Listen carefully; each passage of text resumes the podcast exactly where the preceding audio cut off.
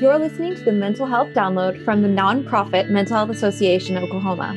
I'm Morgan Allen. I use she, they pronouns, and I'm Center Director of the Dennis R. Neal Equality Center, home of Oklahomans for Equality. On today's episode, I talk with the Downloads host for the day, Whitney Cipolla, about LGBTQ plus advocacy related to mental health. Let's get started. The Mental Health Download starts now.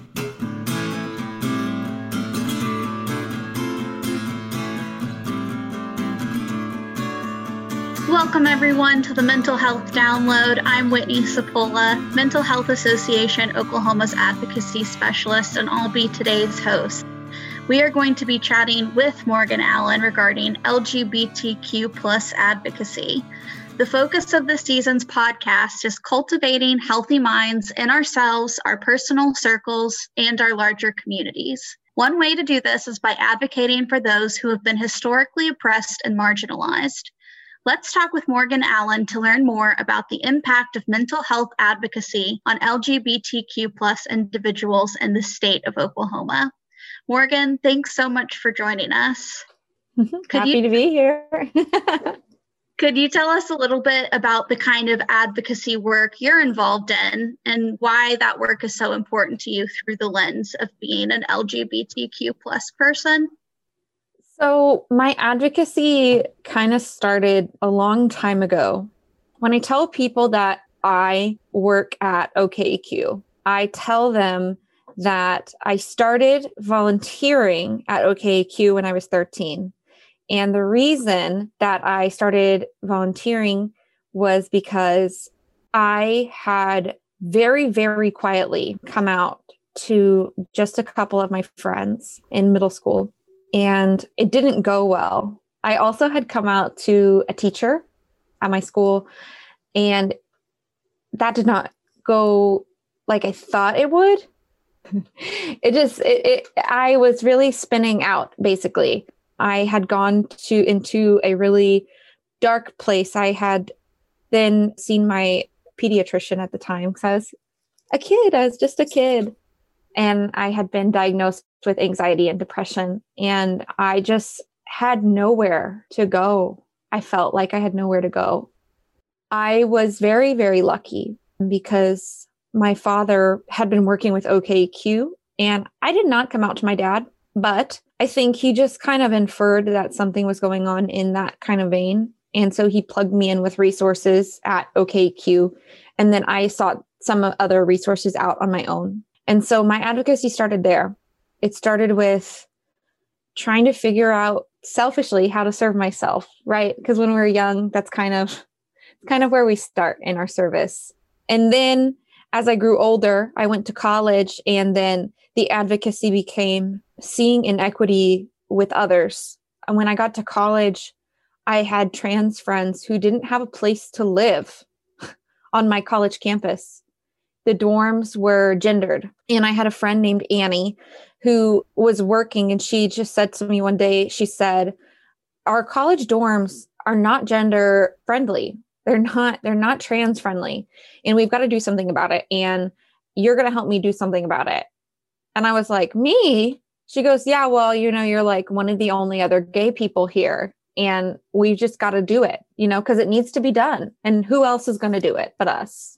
And I think that's just kind of the mentality that I've had since then is just like, if not us, who? And even if it's not necessarily for me, we got to do it. We got to do it. And from there, working with OKQ, it's just like anytime I hear of an injustice, I'm just like, we got to do something. We got to do something for these people. So, so I just kind of operate from there. When some when I get a phone call, my first thing is what can I do? What can I do right now?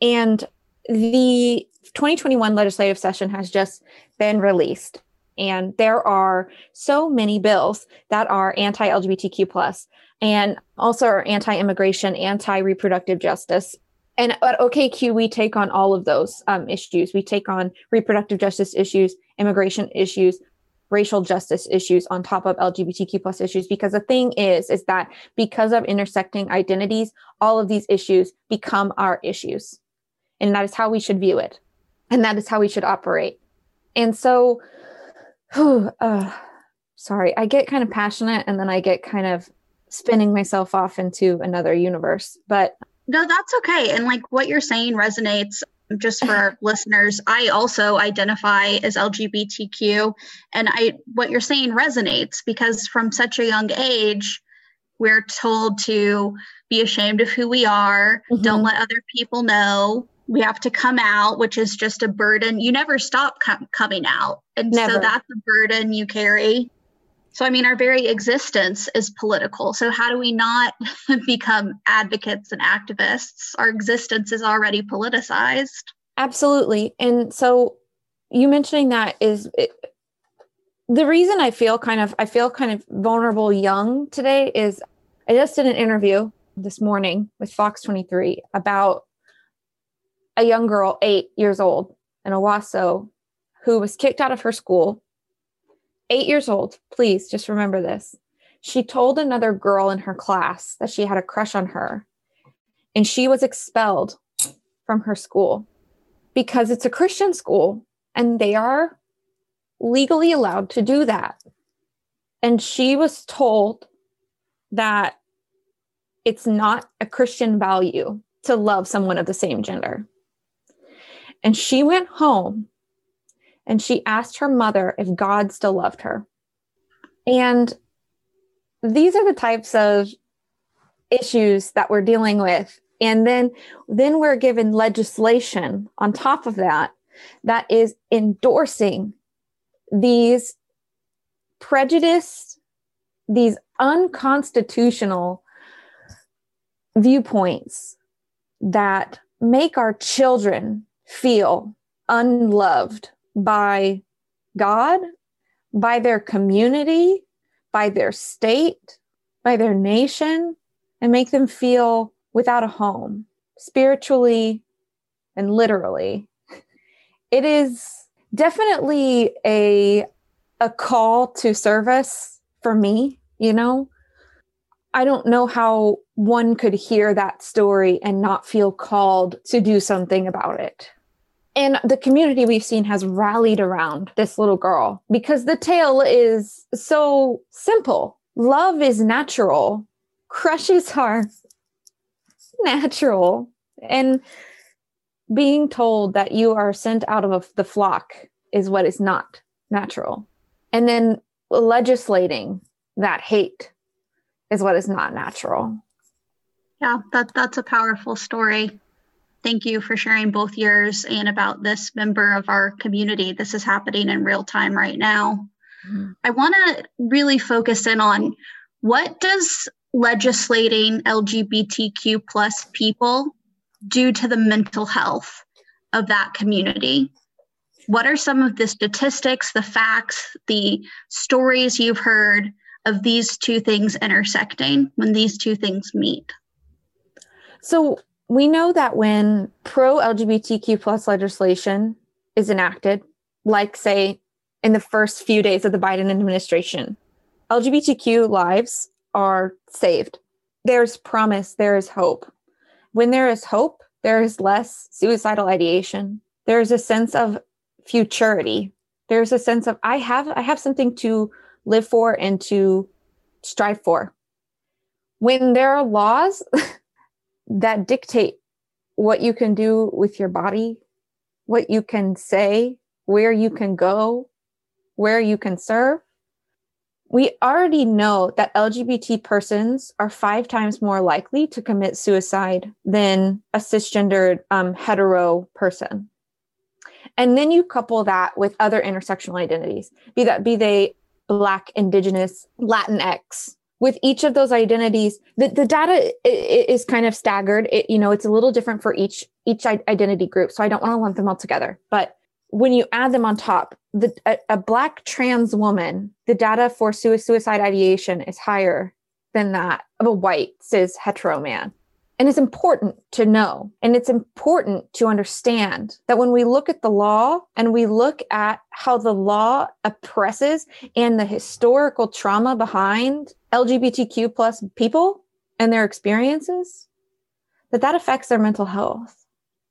Many LGBTQ plus people are born with trauma. because of historical trauma. And then the legislation that's tacked on top of that, that's saying you don't belong here, you're not welcome here.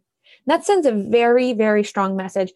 And what I really want to point out is that, especially laws right now that are targeting our youth, like our trans sports bills and, uh, and the trans youth getting medical service, basic medical services for gender dysphoria, these laws lead to increased suicidal ideation, increased depression, increased increased loneliness and isolation in our trans youth population.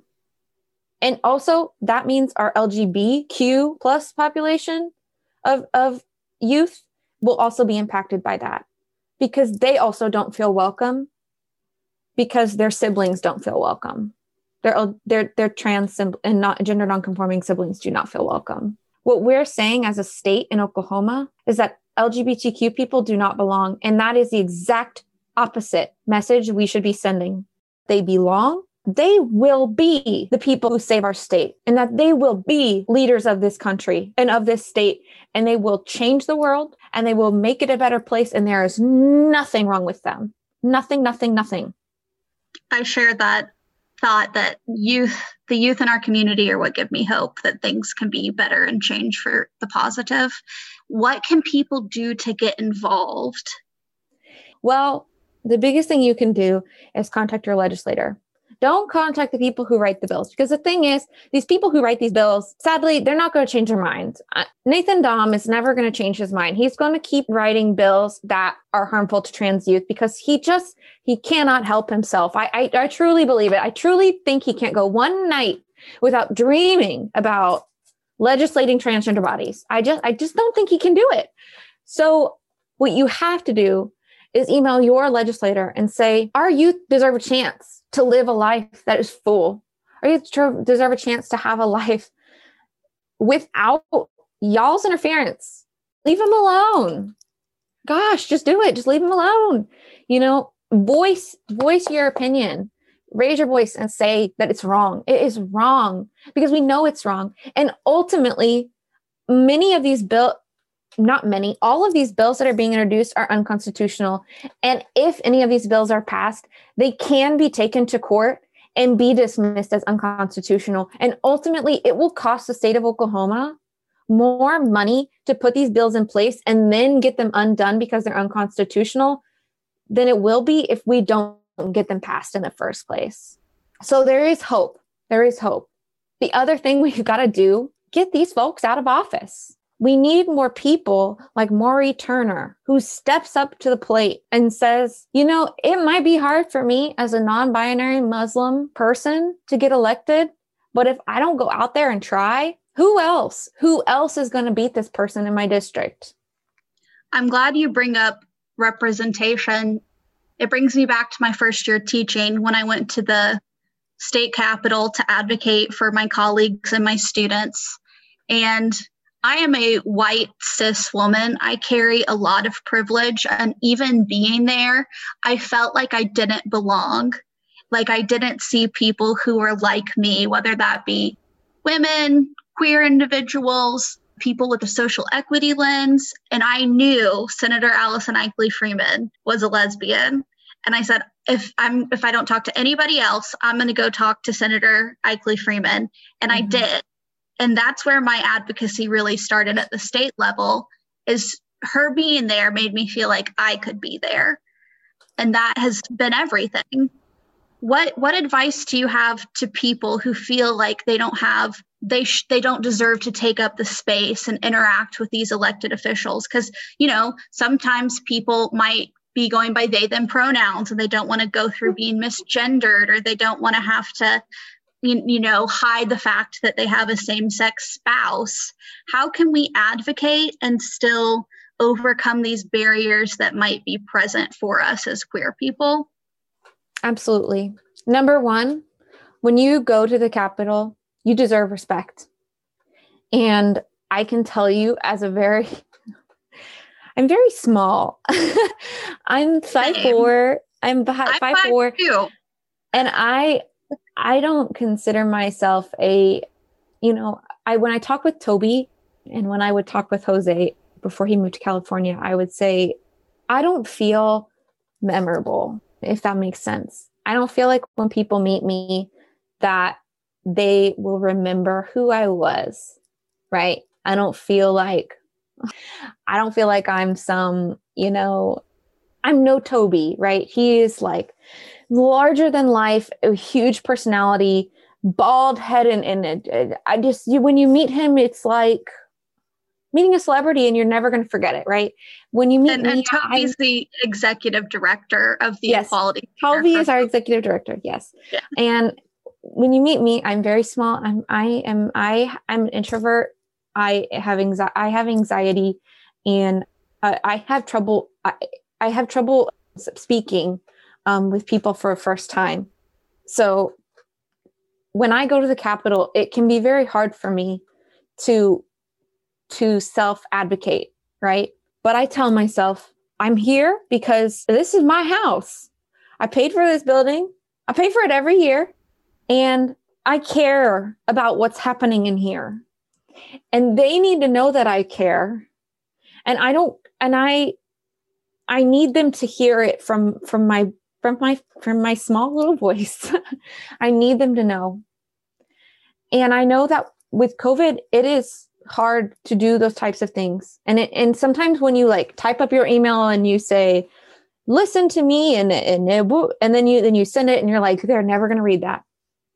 The point is that many small voices can make the big change when we all come together, there's no stopping us. Truly.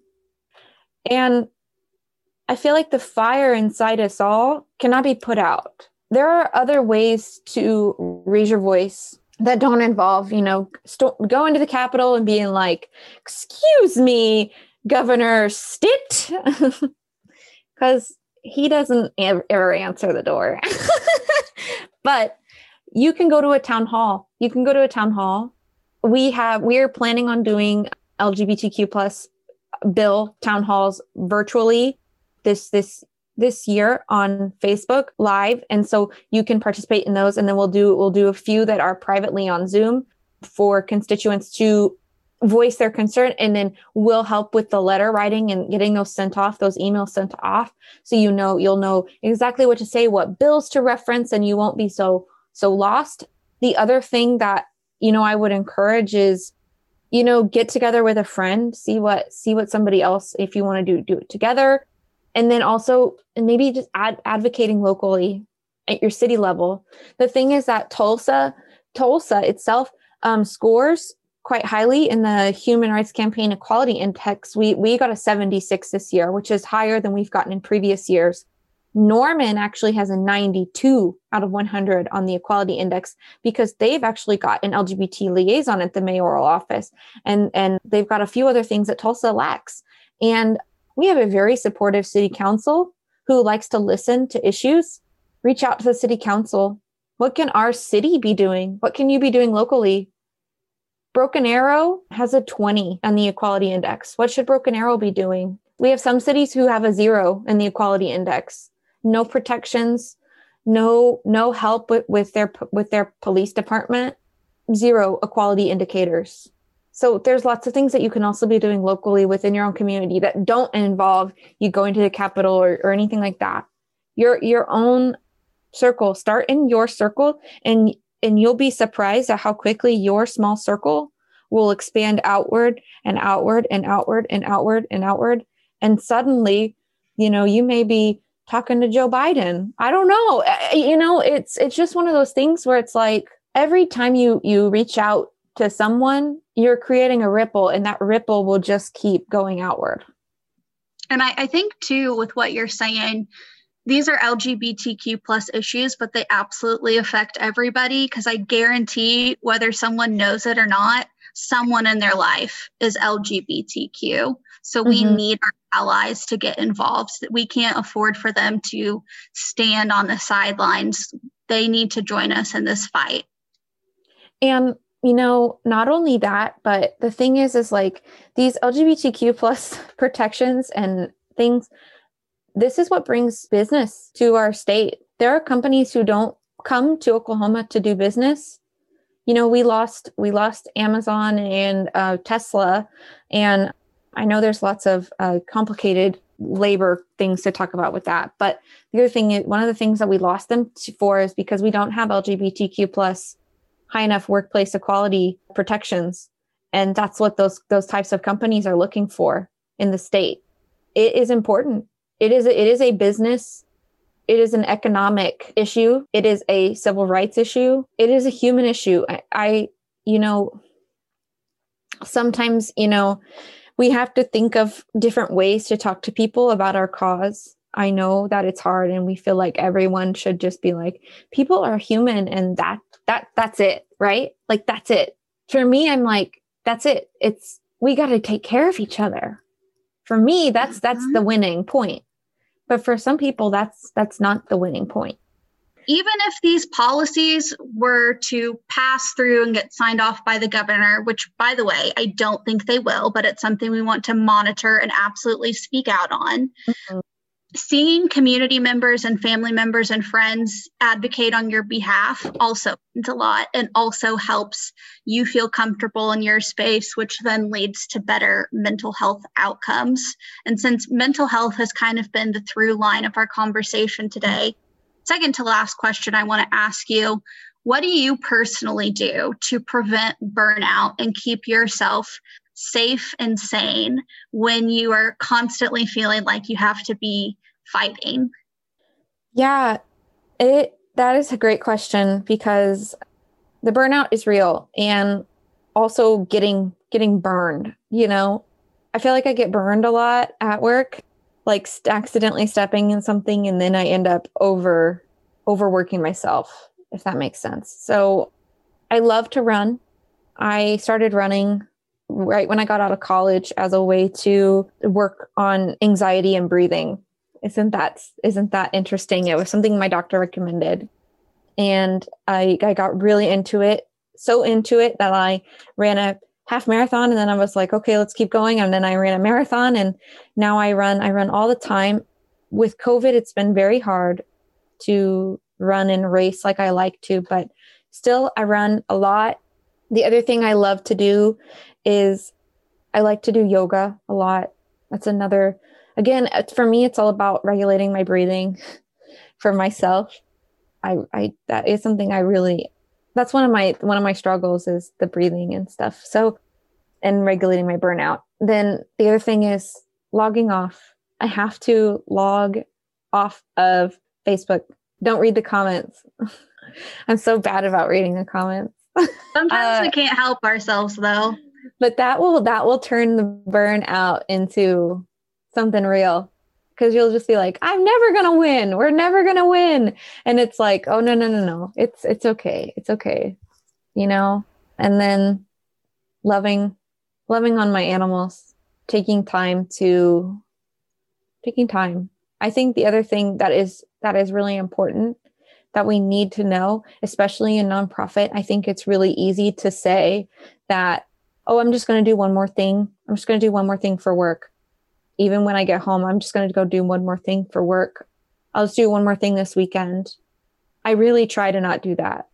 I really try to not go over hours if I if I don't have to, and I really honor my family's time.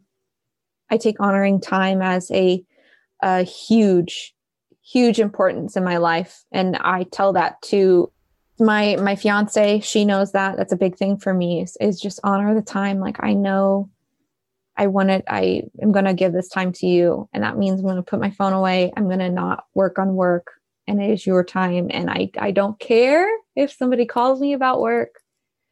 This is my time. That's got to be that, that, that is really the key to burnout. We don't, I love, I love the work. I'm so passionate about this cause. But in order for me to give the best to this cause, and in order for me to continue to serve and love serving as I feel called to do to serve others. I have to refresh and recharge. Honor the time. Absolutely. Those boundaries are so important. Mm-hmm. Well, I mean, speaking of honoring time, I want to honor yours and thank you so much for being here with us. Yeah. Really It was a thoroughly enjoyable conversation. And I just, I want to let you close out. I want you to leave whatever call to action or final thoughts that you want our listeners to hear. And thanks so much again for coming on the podcast. I just want our listeners to know you were born perfect. There's nothing wrong with you. You are doing what you need to do. You are where you need to be. If you need help, you can ask for it. There is nothing wrong with you. Nothing, nothing, nothing. Please do not let anyone, any group, anything tell you differently.